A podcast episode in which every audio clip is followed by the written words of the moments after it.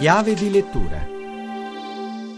Buonasera ad Alessandra Rauti, a chiave di lettura edito da Marsilio, Isabella e Lucrezia, le due cognate, donne di potere e di corte nell'Italia del Rinascimento, opera ultima di Alessandra Necci, avvocato, docente e anche apprezzata scrittrice, che ci regala una doppia interessantissima biografia e un magnifico affresco d'epoca. Ascoltiamo Alessandra Necci. Isabella d'Este e Lucrezia Borgia è un libro che tratta dell'Italia, dell'Italia del Rinascimento. Isabella e Lucrezia sono un po' le due figure simbolo, direi le icone del Rinascimento italiano. Una, Isabella d'Este, figlia di Ercole d'Este, grande dinastia di Ferrara, diventa poi marchesa di Mantova in virtù del suo matrimonio. L'altra, Lucrezia Borgia, figlia del celebre Papa Alessandro, invece circondata da una leggenda nera che va in gran parte sfatata. Lucrezia avrà tre mariti e proprio in virtù del terzo matrimonio con Alfonso d'Este diventerà la cognata di Isabella. Entrambe donne di potere, anche se in modo molto diverso, entrambe donne politiche, entrambe grandi mecenate. Lucrezia Borgia e Isabella d'Este, qual è la loro attualità? Sono due donne che hanno avuto sempre il coraggio di rimanere fedeli a loro stesse. Isabella è una donna politica, una donna cerebrale, una donna che antepone la salvezza dello Stato a tutti gli affetti, una grande mecenate che voleva fare della sua vita un capolavoro. Lucrezia è una donna di passioni, una donna innamorata dell'amore, che vuole bene al padre, al fratello Duca Valentino,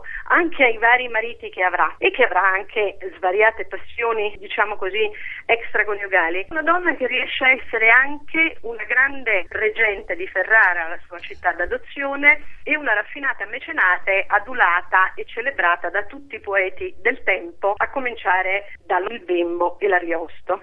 Dopo tanti libri sulla Francia, perché ha scelto il Rinascimento? Perché secondo me il Rinascimento dice moltissimo dell'Italia di oggi, cioè la comprensione del Rinascimento è la comprensione dell'Italia odierna. Un Rinascimento in cui ha ben ragione Guicciardini, ha ragione Machiavelli, un Rinascimento in cui il particolare, l'interesse del particolare e del singolo prevale sempre sull'interesse generale. Un Rinascimento che è fatto sì di rinascita culturale e artistica, ma che non diventa mai progetto progetto politico, non diventa mai progetto economico. Il Rinascimento è molto più crudele di come noi lo immaginiamo, è un'epoca in cui l'Italia è travagliata da guerre terribili e da invasioni degli stranieri. Quindi se da una parte c'è la grande bellezza che tutti conosciamo, dall'altra c'è un paese profondamente diviso che verrà in breve tempo svenduto e finirà nelle mani degli spagnoli. In fondo i promessi sposi non sono poi così lontani. È tutto, scrivete a chiave di lettura